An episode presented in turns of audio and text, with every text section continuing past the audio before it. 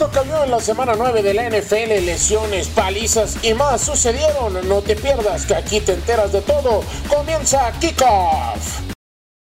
El jueves 49ers mantuvo su invicto en apretado partido 28-25 sobre Cardinals. Garoppolo completó cuatro pases de anotación máximo para un quarterback de San Francisco desde 2015. Ya el domingo Vikings cortó una buena racha al caer 23-26 ante Chiefs. Harrison Bitker de Kansas City conectó el gol de campo ganador de 44 yardas cuando el reloj expiraba.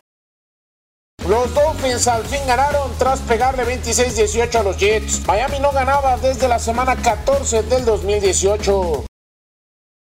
No pudo y cayó 22-14 ante los Eagles. Carson Wentz completó pase de anotación por décimo segundo partido consecutivo, la racha más larga en activo en la liga. Steelers sube de a poco tras ganar 26-24 a los Colts. Pittsburgh suma con esos seis victorias consecutivas ante Indianapolis.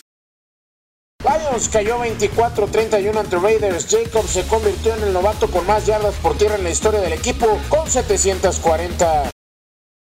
Packers cayó 11-26 ante Chargers. Los Ángeles consigue la primera victoria en la historia de la franquicia contra Packers en casa.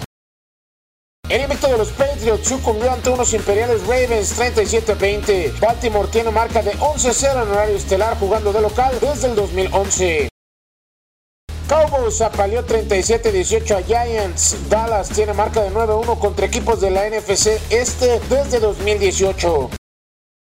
En el resto de los resultados, Texans le pegó 26 a 3 a Jaguars, Redskins cayó 9-24 ante Bills, Titans cae 20 a 30 ante Panthers, Buccaneers cayó 34-40 ante Seahawks, Browns cayó 19-24 ante los Broncos.